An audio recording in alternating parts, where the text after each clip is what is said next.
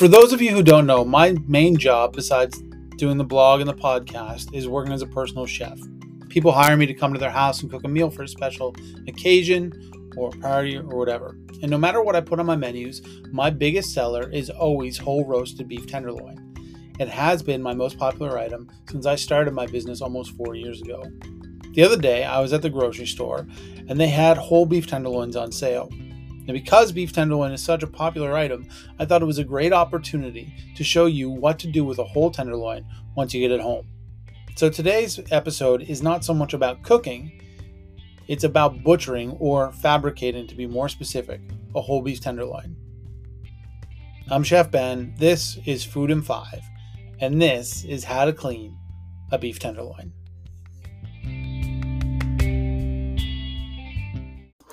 So, the first step to cleaning the beef tenderloin is to remove all the excess fat, sinew, and connective tissue hanging on the outside.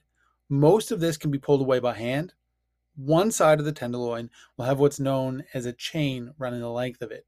It's composed mostly of meat and fat, which really isn't edible as is. You can eat it, it just won't be very enjoyable. The best thing to do with it is to take it off the tenderloin and use it to make broth or to cut away the meat and fat and use it for skewers, which I love to do. You can freeze it and throw it on skewers later. Uh, you can pull the chain away from the tenderloin mostly by hand, but you'll need to cut away the last little bit of connective tissue. So if you're looking at your tenderloin, you'll notice on one side of it, there's kind of this like scraggly piece that runs the whole length of it. And if you take a finger, poke it down inside, and then just kind of drag your finger along, most of that's going to come off. And then you can just kind of cut away any bits that are stuck. And then at the very top of the tenderloin, where you have these two big flaps, um, you can just cut that chain away.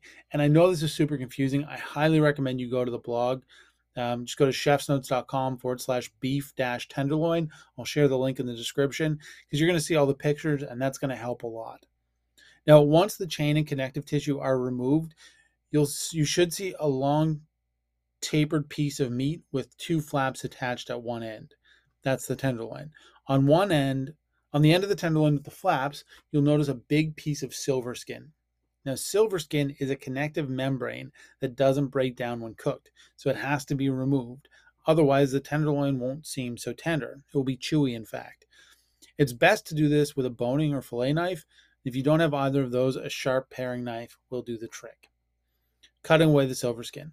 So, the easiest way to cut away the silver skin is to find an edge. Poke the tip of your knife under it and start cutting in long, thin strips. Don't saw at it. You don't want to like have all these nicks in your meat, just put your knife under and then just in one smooth motion, cut away as much as you can. And cut as close to the silver skin as possible so you waste as little meat as possible. You can even slightly angle your knife up towards the silver skin, uh, and that'll help you get uh, more or help you save more of the meat, is what I'm trying to say. Cut this silver skin away, and this means that you're going to lose a bit of the meat the better you get at it, the less meat you'll lose. But it is worth it because you don't want to eat that. You spend a lot of money on these beef tenderloin. Losing an ounce or two of meat to ensure it stays tender is absolutely worth it. So now that you've got the chain and the silver skin off and all that like excess bit on the outside, you can flip the tenderloin over. On the underside of the tenderloin, there's going to be some flaps of meat and fat. This is where the tenderloin is connected to the skeletal structure of the animal, and this needs to be cleaned up too. All you can really do is cut it all away. Keep your knife as flat as possible and make long, smooth slices until the flaps are removed. The flaps can be used to make skewers or broth, so they aren't going to waste. You can also like um, uh, grind them and make ground beef if you want as well. It's going to be pretty fatty, but it'll still be really tasty. Make a fantastic burger, I would imagine. So at one end of the beef tenderloin, there are two extra pieces of meat. Uh, I believe these are called the tournedos. These can be left on, but in the interest of even cooking, it's better to take them off. Of course, they aren't going going to go to waste. These are really good pieces of meat. So to cut the pieces away, use your knife and make a long, smooth slice down the outside edge of the tenderloin.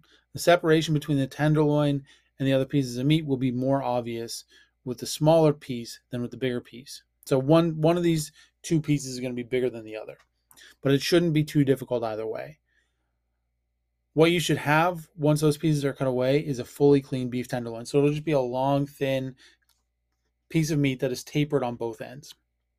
And then you should have these two other pieces um, that are really, really good to eat. Um, you can roast them, you can grill them, you can save them for skewers, anything like that, because uh, they're tenderloin meat. They're really, really good. Now, at this point, you can cut the tenderloin into steaks or tie it to be cooked whole. If you're cutting it into steaks, trim the tapered ends uh, and add them to the scrap pile. Again, don't waste the scraps. Um, you, there's so much stuff you can do. It is really good in stir fries too. If you slice it thin, stir fry it, terrific. Um, this helps. This will help you get a more equal size steak. So just trim those ends off, um, and then you're going to get more even sized steaks. If you're roasting the tenderloin whole, as I prefer to do, you're going to want to tie it. Now, this isn't strictly necessary, but it helps the tenderloin keep its shape when cooked and help it cook more evenly. Use butcher's twine to tie the tenderloin. Um, butcher's twine is 100% cotton string that you can buy in most grocery stores. Tying the tenderloin. So there are a few ways to tie the tenderloin. The first way is to cut 12 10 inch pieces of twine and tie each one evenly around the tenderloin. By far the easiest way to do it. The second way, and the one I prefer, is to use butcher's knots. Now, this was written as a blog post. I'm going to try my best to explain this, but I highly recommend you go to the blog post and look at this because it's going to be super hard to explain. I'm going to try. So, tie one end of the twine around one end of the tenderloin. Then make a big loop with the twine and twist it twice. So the way I do this is you just tie the tenderloin on one end, and then you drape the twine around your hand. You want a really long piece of twine for this. Drape the twine around your hand, and then just twist your hand twice. One, two, and then loop that over the tenderloin and pull. The loop will tighten around the tenderloin. It's like a slip knot. And do the same thing again and space the second loop out from the first uh, by about an inch. Repeat until the whole tenderloin is tied, then cut the string and tie it off uh, with a basic knot.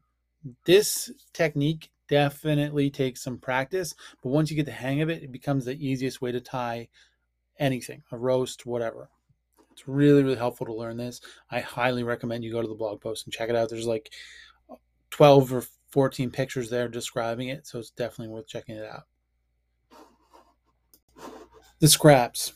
So the largest piece of scrap meat can be tied and cooked as a steak. That'll be one of those two flaps you cut off.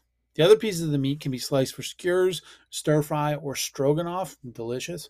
You can also finely chop it for beef ten uh, for uh, beef. Um, I have written beef tenderloin, but what I mean is beef tartare. There we go. That's the word I was looking for.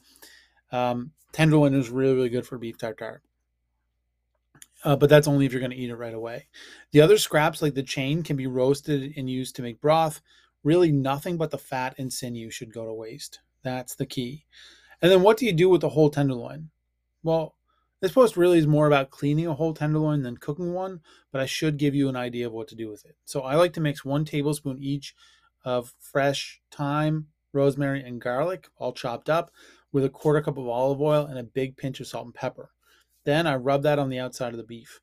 Put the tenderloin on a sheet pan and roast it in a 400 degree oven or on a barbecue for about 45 to 50 minutes or until the internal temperature reaches 127 degrees Fahrenheit.